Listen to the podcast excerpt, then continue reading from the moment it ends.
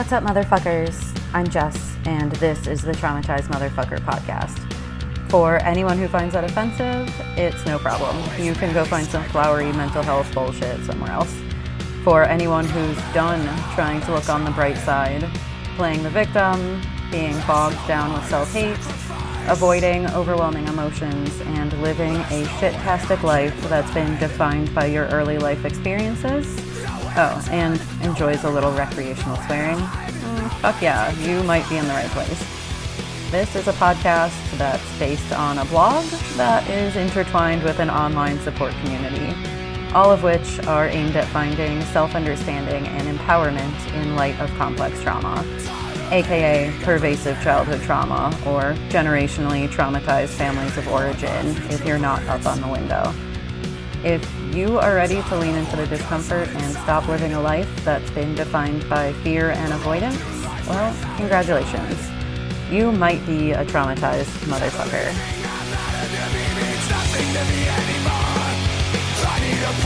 I need direction, not be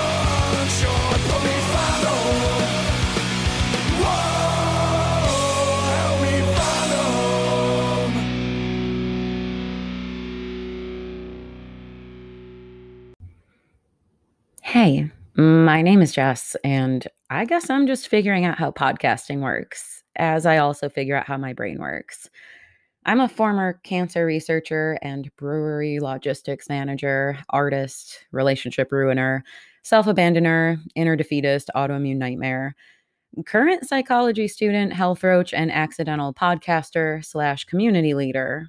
But um, I am not a professional. I cannot therapize you. I am not a life coach. And anything that isn't explicitly stated research is coming from experiential learning, personal experimentation, and my busy brain box making sense of the senseless. I mean, having a whole support community where I can pull other traumatized motherfuckers is a pretty good resource too. But I need to say, at the end of the day, enter at your own trauma brained risk. This is a feel good show in the sense that it will reframe the most painful aspects of your life. But that requires feeling the pain to mend the wound. You know what I'm saying? We cover hard topics, difficult talks will happen. So don't overlap them with your darkest days. And um, not to be a total asshole, but I definitely am a total asshole. So don't mistake this half bitter, half hopeful old punk for someone who's able to help people who don't want to help themselves. Traumatized motherfuckers and all associated parties, so that's me, are not responsible for your trauma recovery. All advice or education is accepted at the listener's personal discretion. Consult your therapist. Your triggers, progress, and emotions are not managed by the show, nor is it meant to be a replacement for any kind of trauma therapy. But I'm really fucking glad you're here. We all are, because we are not damaged, doomed, or dead yet. But if you're ready to start living a life that you actually want, you might be one of us. You might be a real traumatized motherfucker. My name is Jess, and I definitely am. We're not that hopeless. We're not as fucked as you think in short-lived moments. We can't do anything. The fucking joke is we're winning when you blink in short-lived moments. Last you with victory.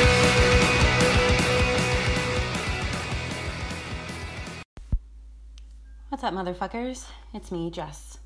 Uh, coming at you hot, talking about chaos today. Something that I think a lot of us know a thing or two about, and a lot of us probably don't understand the full impact of in our lives.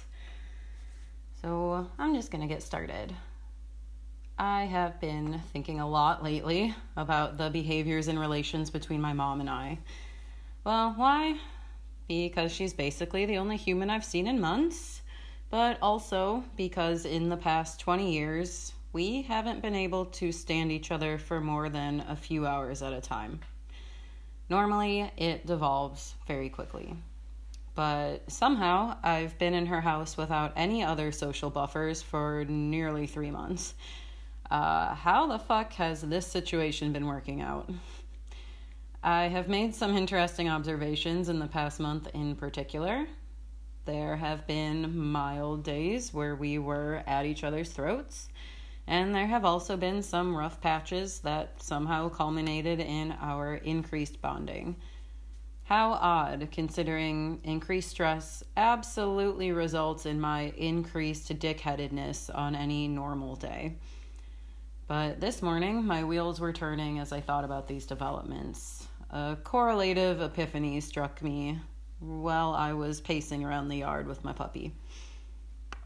Uh, what if this synergy that we've had together is all because of the influence of an unacknowledged process outside of both of ourselves? Why have we both been bonded together, working cohesively together in the past few months? Uh, well, sure, we both have a better understanding of our own mental illnesses and how they interplay. That's a fact. And yes, we've also been working on talking more effectively and listening to each other. That makes a big difference. But ultimately, I think another big factor has been at play with our improved relationship. One word chaos. Extreme in external stress, decreased internal stress. So, to be clear, there has been tension between us during my prolonged visit. Things were definitely building at times. We have had some disagreements, and I have had some tears. My mom doesn't show emotions outside of anger. Don't worry about it. But we have definitely had some challenging times.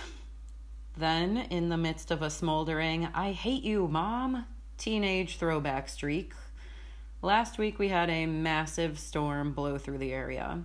Like this huge thunderstorm with wind over 75 miles per hour pummeled the Midwest, spawned dozens of tornadoes, and destroyed a lot of property. Apparently, this phenomenon is called a derecho, I've since learned. Uh, fucking news to me. But during this sudden weather outburst, we found ourselves running around the yard, working together and trying to secure anything that could become a flying projectile missile. We grabbed the two broken dogs and we got right down into the basement as the windows looked like the panes of glass on a vehicle mid car wash. We hunkered down until the storm passed, and of course, we lost power. And then the fun really began. We spent the next two days without any electricity, air conditioning, or forms of entertainment. But living in the country on a well water system, this also meant we had no water for ourselves or the dozen animals on the farm. And when you're talking about eight horses in the middle of summer, um, it's kind of a big fucking problem to be without any running water in this period of extreme upset and distress, uh, one would think that we would be squabbling more often and intensely. Let me be clear. Individually, when my mom and I get stressed, we both get passive aggressive and snappy. I'm an asshole on my best days. Put me under pressure and I explode. She's a neurotic ball of energy. You upset her schedule and watch her spontaneously combust. So, when these two high vibration, bitchy energies interact, we normally get into knockout fights thanks to our agitations. We have always had a hard time in being each other's presence for this reason. But this time, in a state of emergency, instead of trying to rip each other's heads off as usual, we were completely peaceful, unified, supportive chilled the fuck out. We got through it together, and there weren't even raised voices or sighs of ex- exasperation. Why? Immediately, I was curious and analytical about the reduced stress responses and pro social behaviors that instinctively took over. Something had involuntarily happened for both of us, and I was beyond intrigued. How were two neurotic nightmares capable of finding peace and banding together when the worst of the worst was taking place? When chaos is the norm. The thing is, My mom and I have both lived lives defined by chaos. We are used to things going awry. We are accustomed to unexpected events tearing apart all of our prior plans and good intentions. We have had the rugs pulled out from under us more often than feuding Looney Tunes. I truly don't think either of us knows what it's like to have peaceful, directed days. The thought of a relaxed, perfectly executed day actually makes me a little uncomfortable. What's coming next is my first response. I am more riled up than ever when good things are happening to me because surely the other shoe is about to drop. In truth, I feel more comfortable when there is chaos swirling all around me. At least then I can stop guessing what kind of clusterfuck is coming next. It's right in front of my face. I have things to work on. I have fires to put out. I can be distracted from my own brain emergencies and put my energy towards the upset that's dancing right before my eyes. This is why I end up working in poorly managed organizations. This is why I stick it out with roller coaster relationships. This is why I justify all sorts of dysfunctional living situations. This is why arguing with my mom feels as natural as breathing most of the time. I'm comfortable when everything is burning to the ground, when my emotions are being yanked all over the place, when there is so much stimuli that I have to act with immediacy to redu- reduce the internal discomfort, an excuse to dissociate for my own lazy avoidance. And this is a fairly common trauma response, I'm told. After decades of living in extreme entropy, well, you start to find comfort in the chaos. It's all that you know, it's what you inherently expect around every turn. So it's actually easier when there's validation for your expectations. I think everything is about to implode, whether or not that's true. When things do implode, my worrying was just positively reinforced by the occurrence of exactly what I anticipated. Great. Now I can focus on the fuckery and my brain can stop daydreaming up worst case scenarios. When things don't implode, I never find that relief. My worrying pathways never quiet down. An invisible threat is always headed my way. For me, and for many others, Unexpected entropic events are a bittersweet combination of frustrating negative occurrences and beautiful, self pacifying validation. For trauma sufferers, chaos can be comfortable in daily living. Keep this sentiment in mind. We'll come back. Learned grounding. All talk of reliance on small, daily entropy reliance and anxiety aside, there's an interesting effect on my brain and body when something really goes wrong. Previously, I have spoken about my brain's learned response to calm down during during times of extreme unsettling. While other people are losing their heads, I feel a sense of peace and determination in crazy moments. It is an interesting mechanism that I assume can be traced back to my wildest experiences in life a quote benefit of living this traumatized life. When everything goes to hell, my brain goes somewhere else. So, half the time on a completely normal day, I'm a ball of nervous, riled up energy. I'm agitated and restless, unhappy no matter what I'm doing, and on pause as I wait for inevitable disaster to overtake my day. On the other hand, in a moment of acute stress and emergency, everything slows down to let me react with logic and purpose.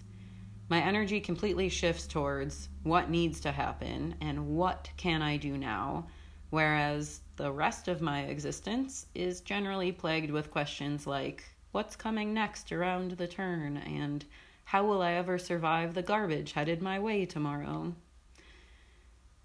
Things go wrong, other people freak out. Simultaneously, I'm usually catapulted into the peaceful eye of the storm.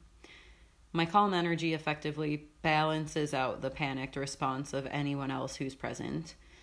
My brain immediately starts ticking off checklists, taking stock of where we are and what we have to accomplish to rectify the situation. I start calling out directions. I act as the pack leader, anchoring everyone in what we know, what we should anticipate, and what we can functionally change in that moment. So during this sudden windstorm and subsequent power slash water outage, I think my mom and I both went into our calm leader mode. Determination and inner strength were drummed up. Personal dramas and interpersonal frustrations were dialed back. While we could have easily turned against each other in our anxieties and fears, instead we became one cooperative unit, united against the external issues that we both faced. It's not a coincidence. Survival mechanisms at work. My hypothesis is that less energy is sent to the emotional center of our brains in times of extreme unsettlement. Normally, I spend a hell of a lot of energy here, prancing around my limbic system so I can drudge up old memories, get anxious about my future, and feel all sorts of ways about the things I've done to fuck my life. But it's not all that important to be thinking about your fulfillment on this earth, 20 years of hurt feelings, or your honey when you're facing an immediate threat. It only makes sense that more blood is shuttled toward the brainstem and later to the prefrontal cortex when a real danger is detected.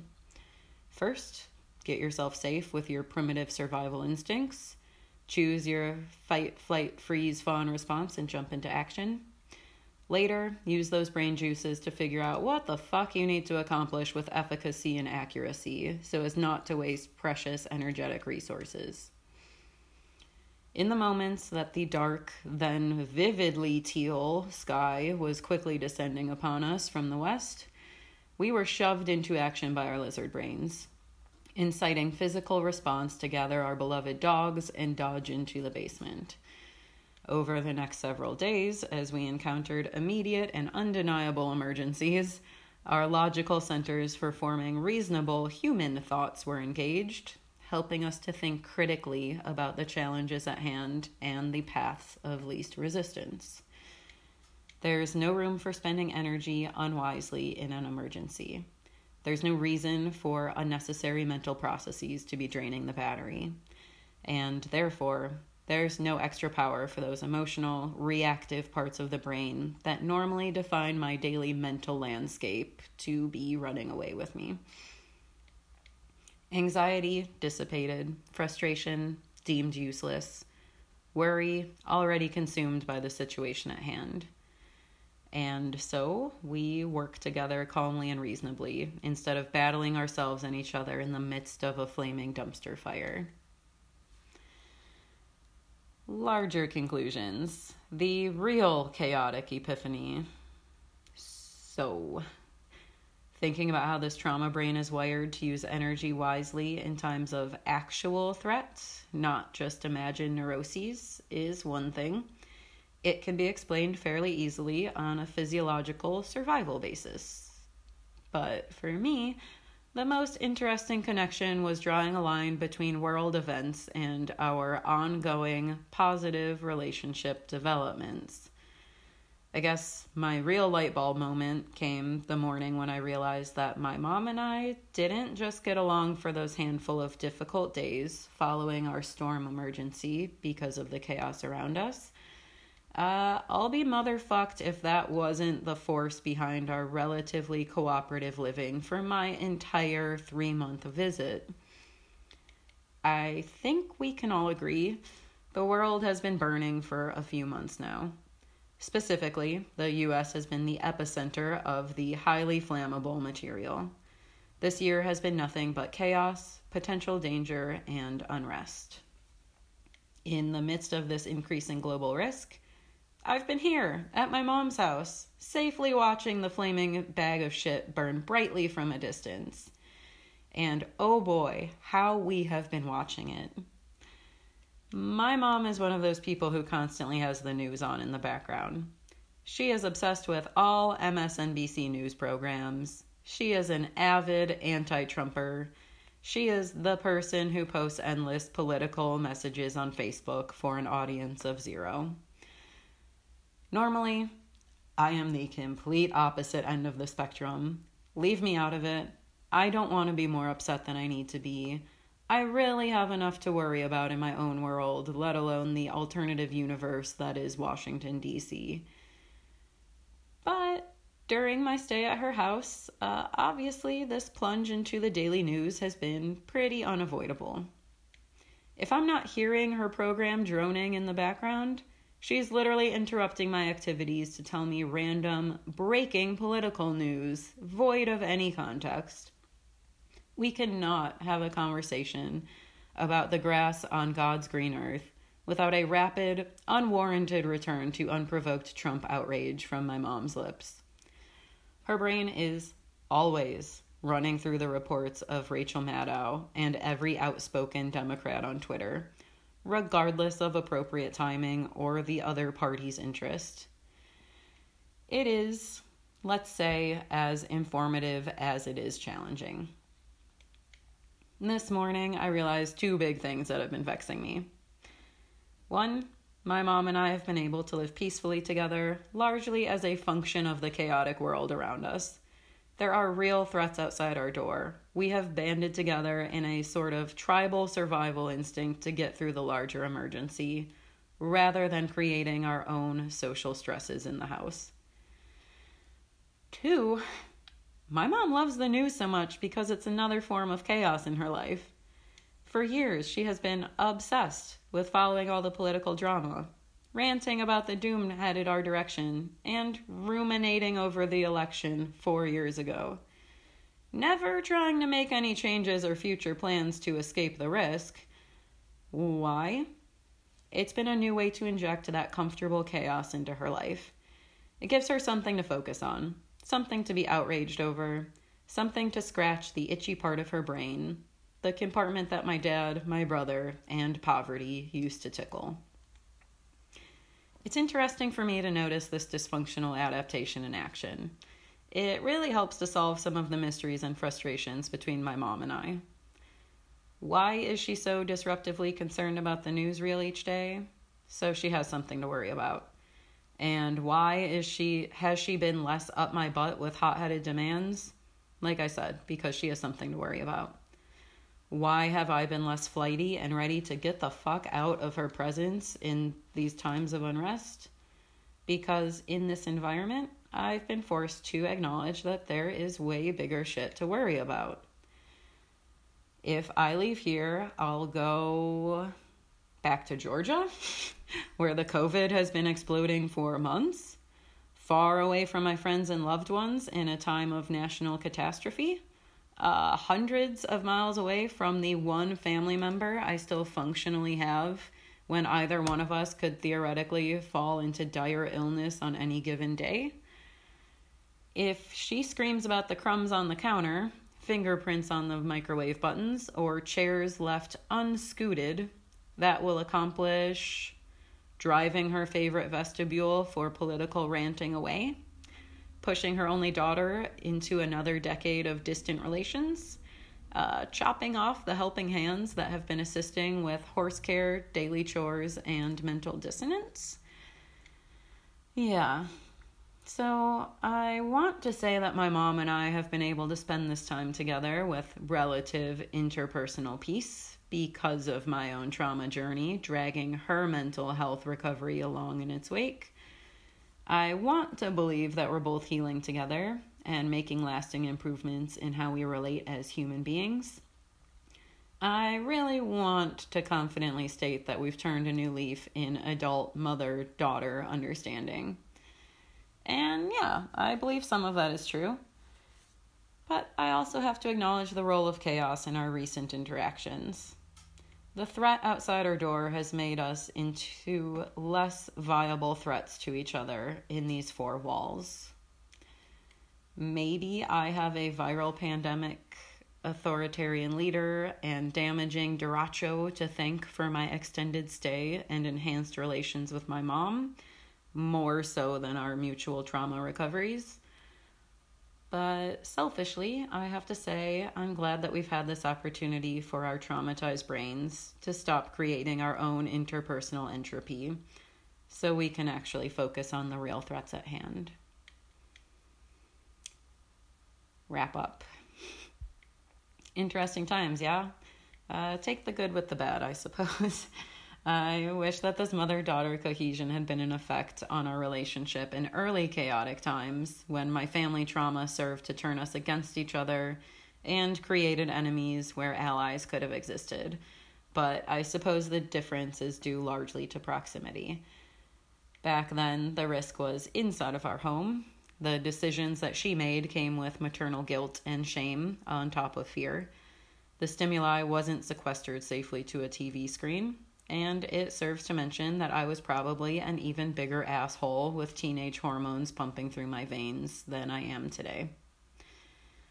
I'm just glad that at this point, at the age of 30, we have finally healed some aspects of our broken relationship. It's a shame that we've needed it to take place in the face of global upset, but I valued every day of this chaos induced re- recovery. Let's see what happens next. If the world stops burning, some cynical part of me imagines our house will be set aflame again. But maybe that's just the inner chaos lover speaking. So, what about you guys? What have you noticed about chaos in your life? Any chance you tend to live in subpar conditions with shitty relationships and workplaces and residences, creating all sorts of nonsense for you to deal with every day? And as much as you say that you hate it and you can't tolerate another instance of it occurring, uh, is that real? Or is there some part of you that secretly feels like life is right when life seems so wrong? I think this is something I have to continue to examine in myself because a lot of times the chaos is pretty sneaky. It doesn't really register as being within my control or something that I'm inviting. But ultimately, you're kind of making every decision for everything happening in your life. That's why I got out of my chaotic living situation, why I quit my really fucked up chaotic job that did nothing but cause complete nonsense for me, and why I have been cutting off a lot of relationships that just our roller coaster experiences every day. It's not because it's what's easiest, and it's not because I confidently feel like I'm making the right move, but because I can notice how much this chaos is injected into my life and causes my brain to, well, overload and malfunction. If there's always a threat to watch out for, you can never really deal with the things that you could change.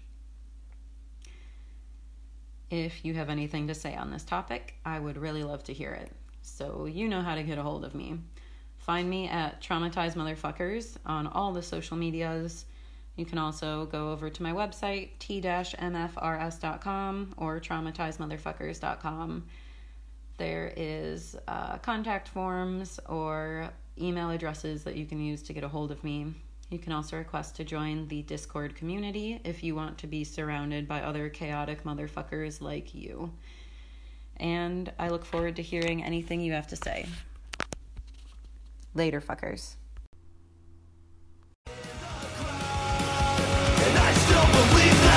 We're not that hopeless. We're not as fucked as you think in short-lived moments. We can't do anything. A fucking joke is we're winning when you blink in short-lived moments party with victory.